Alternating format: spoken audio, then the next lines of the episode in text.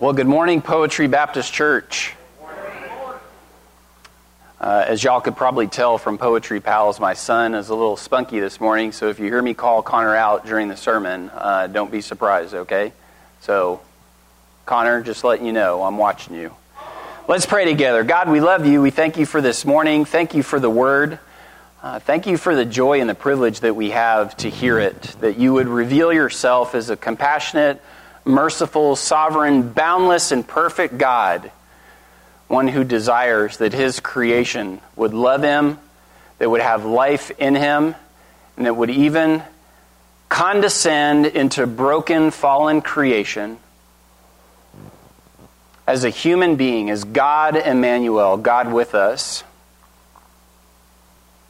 that would dwell among us, that would set his face resolutely for Jerusalem knowing full well that he would be despised and rejected by us, and that we would hoist him up on a cross, and that you would be willing to perish. That Scripture teaches us the Lamb that was slain from the foundation of the world, it was no surprise to you, and yet you still came. You gave us that model, that truth, and that picture of love that it would endure forever so, no matter what our objection is, no matter what our philosophical, intellectual objection is to who Jesus Christ might be, that the cross would always remain triumphant. There is no argument that can prevail against your love and the truth of who you are. Help us to receive that today. Help us to live that out as we leave this place and go out into the mission field for your glory. We pray these things in your holy, sweet, and precious name. Amen. Well, we just finished up the Sermon on the Mount. I don't know about y'all, but this week I kind of went, We spent a lot of weeks in the Sermon on the Mount. I don't know if y'all go back and listen to sermons from time to time. I get comments and emails and text messages from people sometimes who do. And I appreciate that. I appreciate when we hear something once and we don't just assume we got it figured out. Then we go back and we listen again and we study it and we listen and we hear and we study. But we finished up the Sermon on the Mount, and today I'm going to read from verses 28 and 29 from chapter 7. And the word will be preached, and hearts will be changed, and the people of God will go forth from this place to glorify Him. Here we go. Matthew chapter 7, beginning in verse 28, two verses. When Jesus had finished saying these things, the crowds were astonished at his teaching because he was teaching them like one who had authority and not like their scribes. Matthew 7 28 and 29. I know y'all are probably used to the really long sermons that sometimes I get up here and I preach for, and I can't say today that it's going to be short, but I only have about four slides. You guys are going to have to help me out back there. I only got four, so I really need them. My first point is that Jesus Christ is fully God. And if you look and you read this section, you say, Well, Pastor, I'm not exactly sure how you get to there from Jesus saying, When Jesus had finished saying these things, the crowds were astonished at his teaching. I'm not really sure how you get there. See, the reality is, is that a lot of people are shocked and astonished at what it is that Jesus Christ has to say, but that's not good enough. See, Jesus, going way back into chapter 4, Jesus called these four men. He called them and then he began preaching and teaching and healing. And he went up to the mountain and all of the crowds were following. And if you close your eyes and picture thousands of people coming from hundreds of miles away who have caught word of this man, Jesus Christ, who can heal. They're coming to Jesus in order to have their physical problems solved. And Jesus calls these four men off to the side Ones that he had just got done saying, Come and follow me, and I'll make you fishers of men. He didn't say, Come and follow me, and I'll teach you how to heal people. He didn't say, Come and follow me, and I'll show you how to make people be shocked and astonished and overwhelmed and in awe of the magical powers that I'm going to in, in, embed and endow you with. He didn't say that. He said, Come and follow me, and I'll make you fishers of men. See, the problem is, is that we as human beings, in our sin, is that we don't really want Jesus. We don't really want Him as God. See, because if we acknowledge the fact that Jesus Christ is God, and He's Savior, and all of the things that He said in Scripture are true, that means we're flawed. That means there's a problem. That means I'm not God. Contrary to what movies in Hollywood and scripture, or not scripture, but poetry and all sorts of movies and everything that's out there in literature would teach us is that we are the captain of our own ships. We're the masters of our own destiny. Well, maybe in a certain extent that's true because as masters of our own destiny, we are bound to be eternally separated from God and to spend it in hell forever and ever. So, if by the master of your own ship and the captain of your own destiny, if that's what you mean, you are 100% correct. Jesus finished saying these things, and the crowds were shocked and astonished. They were shocked and astonished because te- Jesus' teaching was a teaching of integrity. See, they were used to these scribes the Pharisees and the teachers of the law, these people who would say one thing, but then they would live out a completely, totally separate and different way. One of the phrases we use in churchy Christian cultures is, You're preaching to the choir. You're preaching to the choir. As if to say, The choir's already got it. But see, the problem is, we don't got it. We think that just because we made a profession we think that because we read our Bible in our war room at home, we think that because we've kind of done these ceremonial things that we're good and we're the choir. Pastor Kevin, I don't need you to preach it to me. You're preaching to these other people who are here this morning. The word's not for me because I've already got it. See, what amazes me about that kind of mindset and that kind of mentality is that God does a work in my heart every week when I get into the Word and I think I understand it pretty well, if I want to hang my hat on, you know, being prideful about having a master's degree, I think probably one of the most ridiculous things in the world is the name of my degree, Master of Divinity. It makes me laugh. Master of Divinity. How arrogant is that? My wife knows I got it from the school that I graduated from, the seminary, and it's still rolled up in the tube that they mailed it to me. I'm not hanging it on a wall master of divinity. Ha. You think you got it figured out. No, I don't, God. And that's why every week I come in desperate dependency to you and I say, if I get up there, I'm going to sound like a chattering monkey. Please show up. Jesus, fully God. See, we don't need motivation. We don't need Tony Robbins. We don't know we don't need to know how to win friends and influence people. What we need is we need to submit our lives to Jesus Christ and we need to follow him. That's what we need. But see, the crowds were shocked. They were astonished.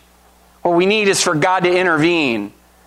Matthew 1 1. Jesus, He's the new Genesis. He's fully God.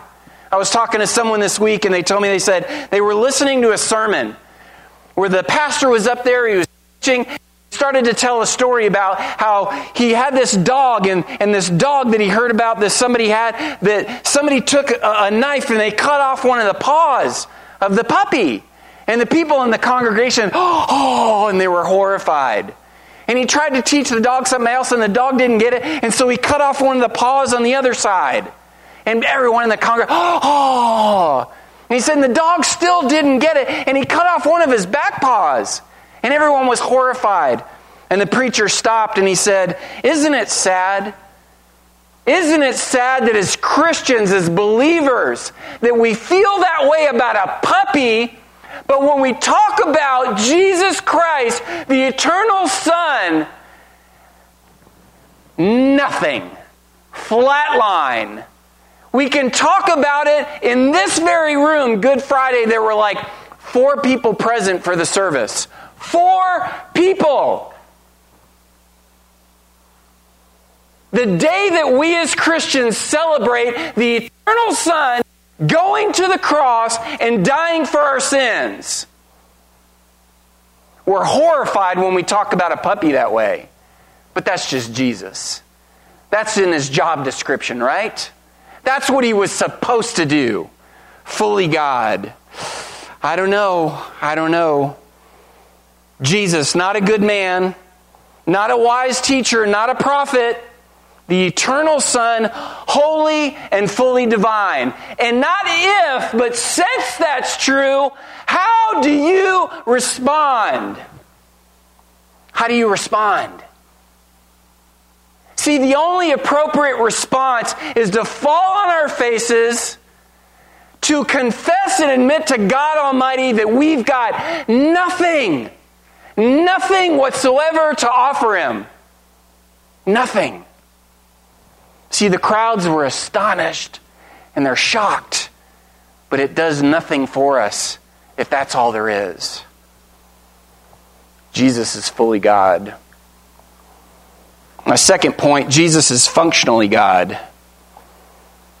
Jesus Christ is functionally God. See, function and life are indivisible.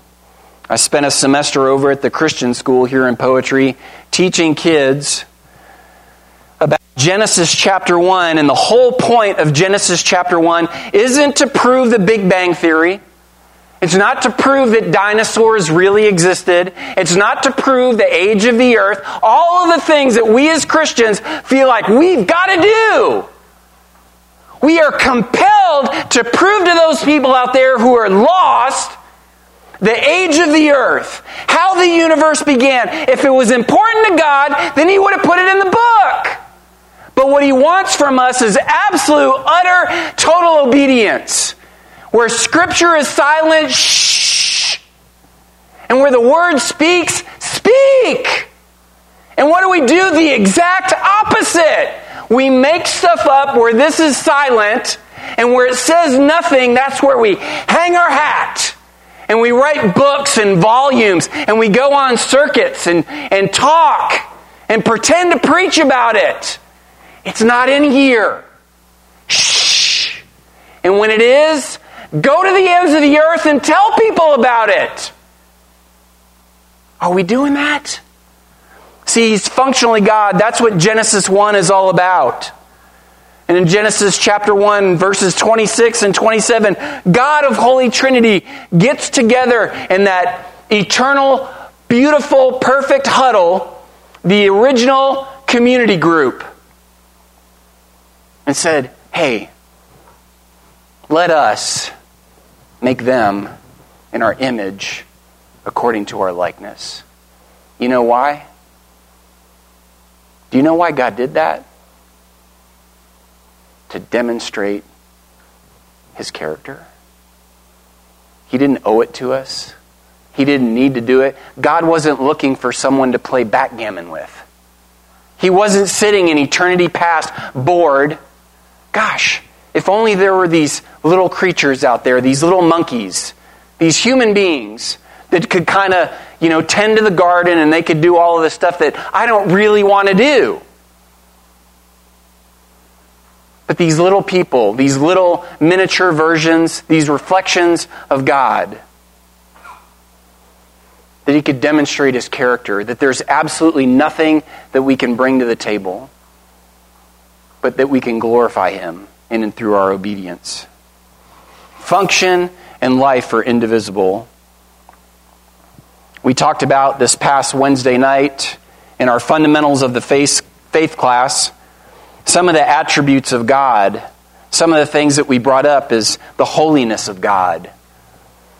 And I think we as Christians, oftentimes we hear that. And maybe if you came from a background like I did as a Catholic, that being holy means that you walk around with a glowing circle above your head. That's what it means to be holy? Is that you, you somehow you, you walk maybe an inch or so off the ground? That maybe you have long flowing robes? I joke with my wife several times and I said one Sunday I'd like to come up and I'd like to preach with, you know, some garment, some long flowing garment on and maybe maybe a pointy hat. And we laugh and we say it's ridiculous, but then we look out at these people in these other faith systems and the more elaborate the ceremony, the more elegant and all that, the robes and the decor. Ooh. Is that what Jesus did?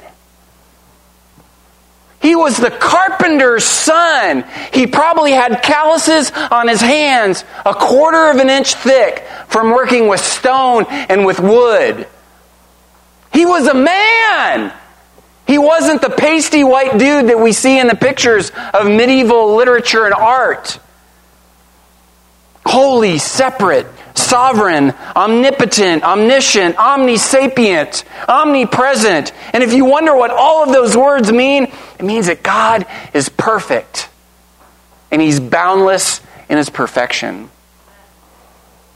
And this perfect entity that is Father, Son, and Spirit in eternity past decided that He would make us.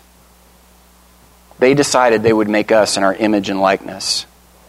In Genesis 49:10 we read about this Shiloh, the one who is to come from Judah's line, to whom all tribute and authority belong. Authority. Where did we hear about that word just a moment ago? When the crowd had heard it, his teaching was not like the others, not like the scribes, not like the religious leaders, but as one who had authority. I'm just wondering, did y'all hear that?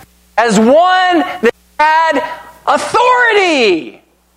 See, it wasn't something that was given to him, it was inherent in him because he's perfectly God. And God made a promise that through the line of Judah, that this Shiloh would come to fulfill the Abrahamic covenant to be a blessing to all peoples on earth. And in blessing Abram and fulfilling that, he went all the way back to Genesis chapter 3, where he made a promise to the woman and said, There's going to be a guy, one man, who's going to come from your line, and he's going to crush the head of the serpent. Victory. See, he's functionally God. What if Jesus had just come and sat up on a throne? And waved a magic wand or his finger or just had these thoughts of, I'm going to wipe out anyone who opposes me, you know who would be left? No one. We'd all be gone. And he just sat up there on his throne and decided, I'm not really going to do anything to demonstrate my compassion, my love, my mercy. I'm not going to do any of those. Then he wouldn't have been a functional God because he made a promise that he was going to come, and he did it. Jesus Christ is functionally God. Jesus Christ calls us. See, these shocked people, they weren't the focus of Jesus' teaching.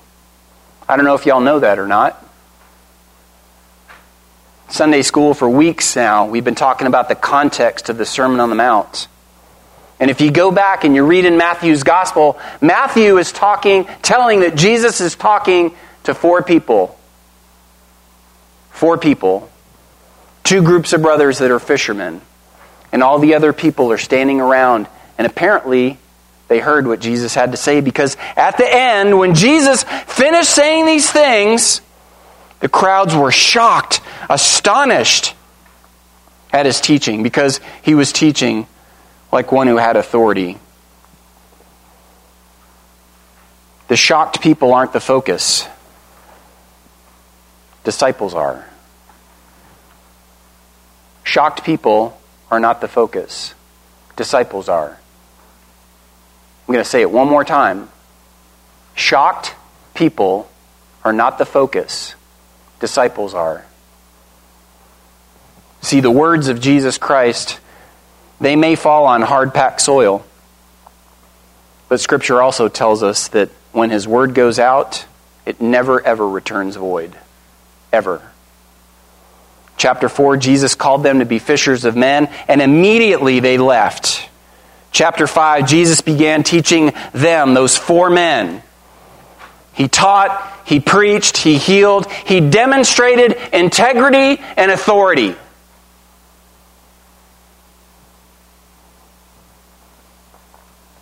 So, what is a disciple? Just shared with those little kids. Well, if you're going to call yourself a Christian, if you're going to say that you are a disciple and a follower of Jesus Christ, it's not somebody who shows up to once in a while. It's not somebody who, from time to time, when the storms of life start to get you, that then you open up your Bible like it's some kind of a magical recipe book. It's someone who realizes that in our sin, in our rebellion, that our back is turned to our Creator. And we recognize and we realize the fact that it can't be that way. That when we act that way, what we're really demonstrating to God is, I don't really need you. I want your stuff. I want some of the good blessings that maybe you can pour out on me. And so if I pray from time to time and I put my money inside of that cosmic vending machine that is God and I hit the right buttons in the right order, then you better do your part and dispense some blessing down on me. That's what we communicate to God. Jesus calls us. Those are who are his disciples. Those that he reaches out with his word and he calls us, and immediately we leave whatever it is that we're doing. See, oftentimes I think in evangelical circles in the United States is that we think that pursuing means that it's like, well, we just have to beat on the same person's door a thousand times. Jesus approached these men, he called them, and it says, immediately. Immediately. I'm not saying we give up on people, but see, the story of God's redemption is advancing. And you can either get on board or you can be left behind. You got to hear, you got to act. See, that's what it means to glorify God. Hear, act, respond in obedience, and repeat. Jesus calls us to function as disciples. I think one of the problems that we have in our evangelical church in the United States, in the West, maybe even in the world, is that we preach this gospel about personal salvation.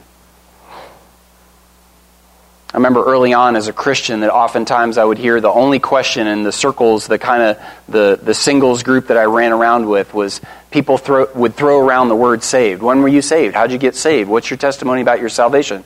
Save salvation. Save, save, save, save, saved. They never really talked about discipleship. They never really talked about the mission and the ministry of God, about kicking down the gates of hell about taking the word to the ends of the earth at whatever cost. And see what we do, what we communicate when we speak that way and we live that way, what it does is it tells new people that personal salvation is the top of the mountain. If you've been saved, that's it. Now we just get to be happy. We get to be happy Christians because we've reached the pinnacle. Not talking about a works based salvation. What we're talking about is the fact that we can deceive ourselves into thinking that we're right with God when in reality, God would say to us, as we looked at just moments ago. In verse 23, Jesus says, Then I will announce to them, even though they said, We prophesied in your name, we cast out demons, we did miracles. Didn't we do all that stuff? And Jesus says in verse 23 Then I will announce to them, I never knew you.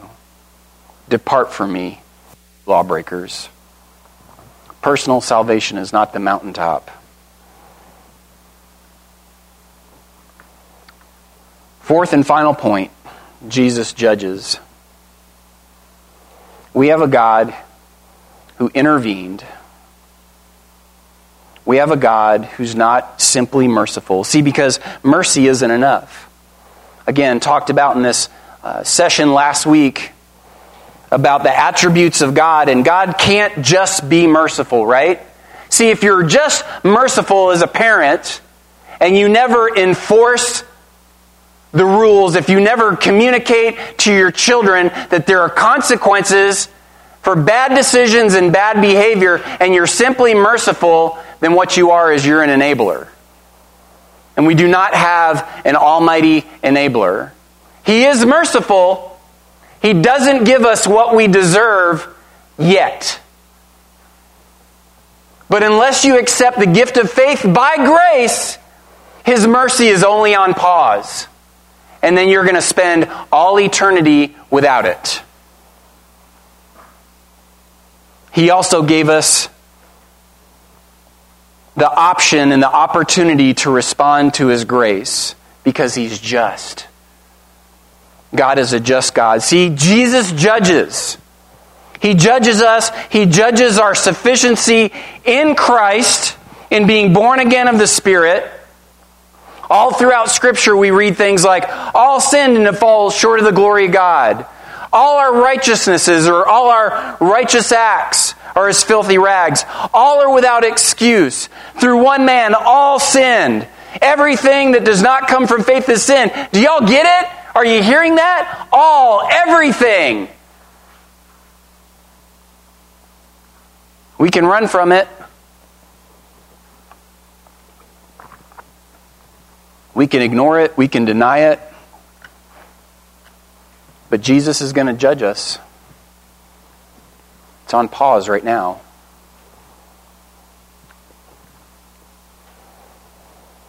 Whether you're someone who's been on mission, whether you're someone who's just likes to share the gospel with people you meet at Starbucks or in the grocery store or whatever, the one question that comes up over and over and over again why so much pain and suffering in the world? Why is there so much? Why would God, a holy, perfect, loving, merciful God, why would He allow so much pain and suffering in the world? Did a lot of reflection and thinking about this before I kind of scripted out my answer. And this is what I came up with. And the truth is, because we desire that, we desire pain and suffering more, more than we desire a relationship with God.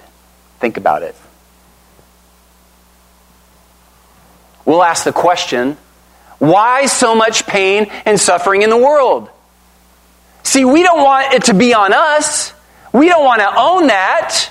We want to be able to blame God Almighty. Well, God, if you had made a better universe, if you had made better human beings, if you had done your job, then pain and suffering wouldn't be a thing. His ways are so far above our ways. And yet we think, we think. See, ultimately it's because we desire autonomy, independence. We actually desire pain and suffering more than we desire obedience, submission, and a relationship with God. See, Jesus is going to judge us. Jesus Christ judges us. He's going to judge our sufficiency. He's not going to judge us based on our profession of faith. He's not going to judge us based on whether or not we got dipped in water, what the temperature was, whether it was inside or outside, whether it was in a blessed baptistry, whether it was in this kind of church or that kind of church. He's not going to judge us based on our doctrine. He's not going to ask you if you're a, a five point Calvinist. He's not going to ask you if you're a hyper Calvinist or Arminian. He's not even going to ask you about your actions or whether or not you're astonished. See, because our actions don't get us there. I really don't think Jesus is going to ask us anything at all. He knows. Is there integrity? See, when the people heard Jesus, when he had finished saying these things, the crowds were shocked at his teaching because he was teaching like one who had authority. There was integrity. There was consistency, there was communion, there was harmony between what Jesus had to say and the way that he was living his life. See, that's what we're going to be judged on. We can say it all day long I asked Jesus into my heart. We can sing the song. We might even be able to convince other people. There are people who are pastors who stand in pulpits that say, Come to my church on Sunday and I am going to share the truth and the love of God with you and bah, the sheep file in by droves and thousands. And the sheep all sit there eating it up. And instead of really having a pastor, what they have is a ravenous wolf who's leading them astray. I was talking to somebody this week over lunch, and we were talking about how sad it is. See, because ultimately we're still responsible for our own decisions. I can't blame Joel Osteen because he's a bad preacher.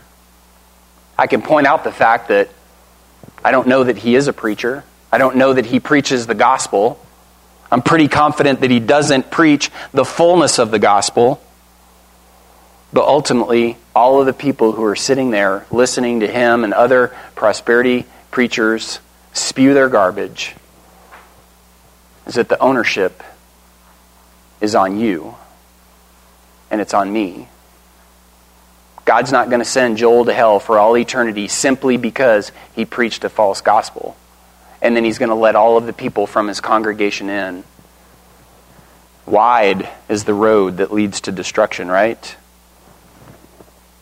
And then there's a narrow gate, and that gate is Jesus.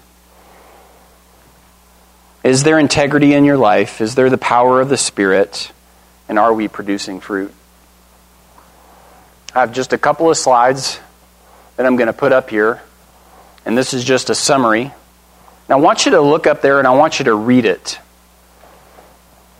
It says, Ministry is completely, entirely, absolutely, thoroughly, fully, totally, wholly, and altogether irrelevant.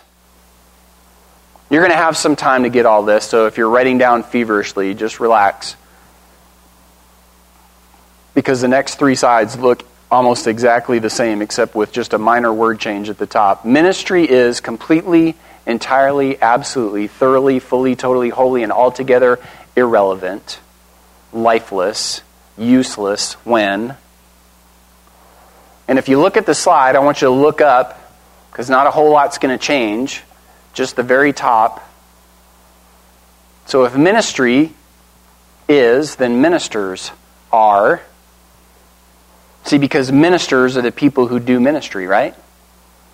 So we could blame it on the ministry of the church. We could blame the church. But ultimately, as ministers of the gospel, ministers are completely, entirely, absolutely, thoroughly, fully, totally, wholly, and altogether irrelevant unless. One more slide looks almost exactly the same. A church is completely, entirely, absolutely, thoroughly, fully, totally, wholly, and altogether irrelevant unless, unless intentionally, actively, and obediently functioning. What does that mean? Pastor, that's kind of abstract.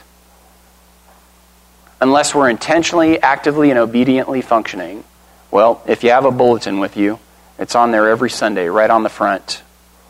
Our mission. What does it mean to function?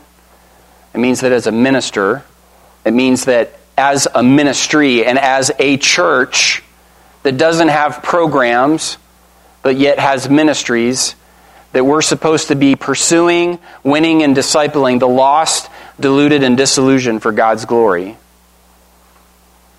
if those gears aren't turning, that aren't cranking out that good fruit, if we're not really producing, we can gather here every Sunday all the way to the end of eternity, and we've never done anything to glorify God. What is the point? We're nice to one another. We have potlucks.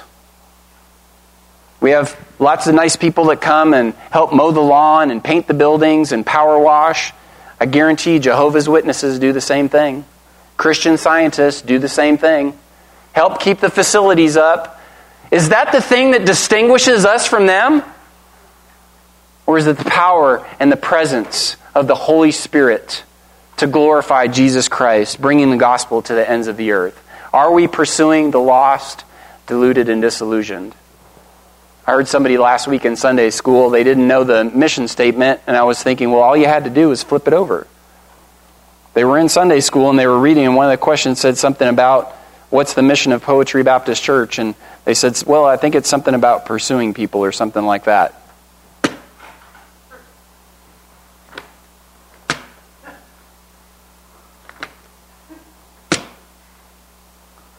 Are we winning the lost, deluded, and disillusioned. Maybe you think, well, there aren't a whole lot more people packing in the pews. If you come today and you stick around for our business meeting, see, the fruit that we're producing doesn't necessarily have to be right here in poetry. The problem is, is that so many churches across the globe think if we've got more people in our congregation, we're producing fruit. We went from having one campus to two.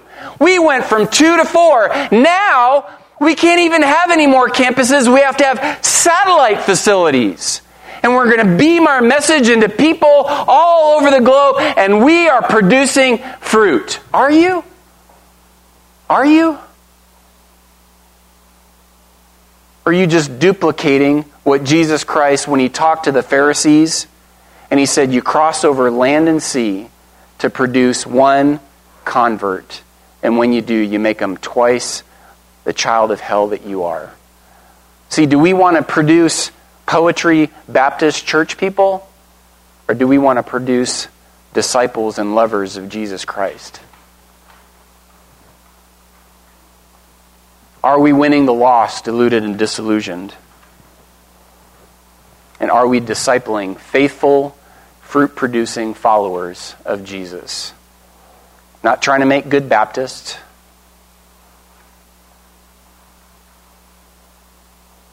Not simply with a goal of how many people can we on Sundays so we feel good about ourselves. If there were three people in here, and all three of them are people who love Jesus, and we were advancing the mission of God, I would take that any day over packing this place to overflowing, renovating our facility, a, a stadium that packs 10,000 people and it's all superficial, ceremonial garbage?